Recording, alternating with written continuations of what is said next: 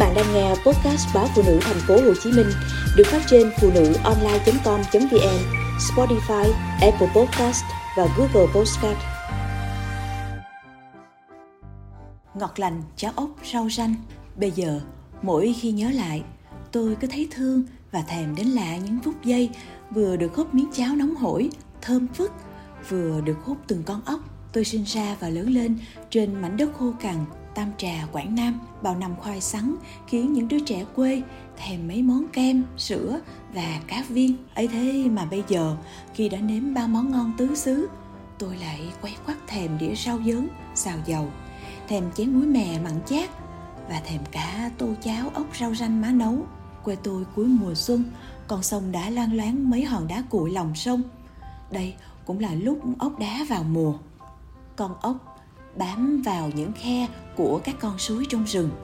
Ốc chỉ sống ở nơi nước chảy và sạch nên thịt dai và ngon, còn ốc bám đá, thân vàng óng màu của đá. Ăn những rong rêu giữa dòng nước nên người ta gọi tên như thế. Từ thở lên một lên hai, tôi đã được ăn tô cháo ốc ngọt lựng và thơm lừng. Cũng độ tháng giêng đến cuối hè, núi rừng Tam Trà vào mùa rau xanh Loại rau sạch có thể sống ở non ngàn, ưa bóng mát, lá rau ranh trơn dài, non có màu nâu đỏ, dần về sau màu lá chuyển xanh. Rau xanh ngon nhất khi lá vừa chuyển màu mơn mởn, vị thơm bùi, chẳng có gì sánh bằng. Từ nhỏ, tôi đã nghe nội kể câu chuyện rau xanh nuôi dân, nuôi bộ đội. Thứ quà của núi rừng đã giúp không biết bao nhiêu người vượt cảnh khó khăn. Tôi cũng nhớ mãi câu hát ru đậm tình, nội ngân nga khi chúng tôi còn bé. Rau xanh ốc đá, là cá nậu nguồn. Ngày ấy, ban ngày đi làm đồng hay chăn châu tụi tôi thường tranh thủ đi tìm hái lá rau xanh.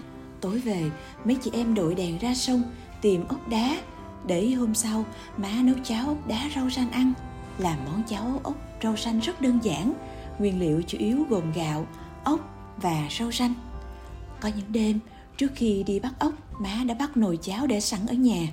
Mấy má con đi 10 phút đã được hơn ký ốc vì ốc ở suối rất sạch nên chỉ cần cho vào nước cốt ớt, ngâm đôi phút đã có thể sơ chế. Rau xanh má dao cho mấy chị em tôi rửa sạch, cắt nhỏ. Còn má thì băm đuôi ốc đá, rửa qua với nước vo gạo, rồi ướp cùng một ít tiêu và hạt nêm. Má bảo không nên cho muối và mắm trực tiếp vào ốc còn sống, vì khi xào, ốc sẽ bị chai, rất khó hút. Khi mọi thứ đã xong xuôi, cũng là lúc nồi cháo nhuyễn. Má bắt chảo lên bếp cho nóng, rồi phi dầu phộng, thêm tí nén tươi và ít xả, đảo vàng.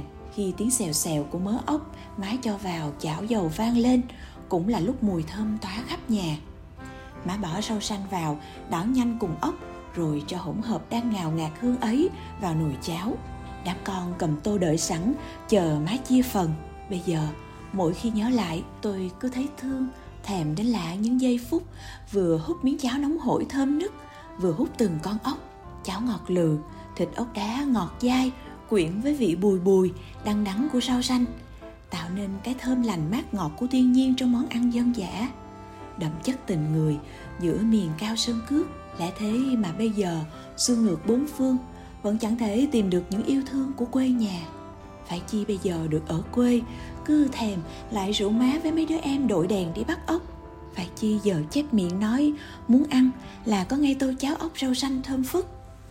Tự nhiên đôi mắt ướt nhèm, nhớ má, nhớ quê. Lâu lắm rồi, tôi chưa về quê.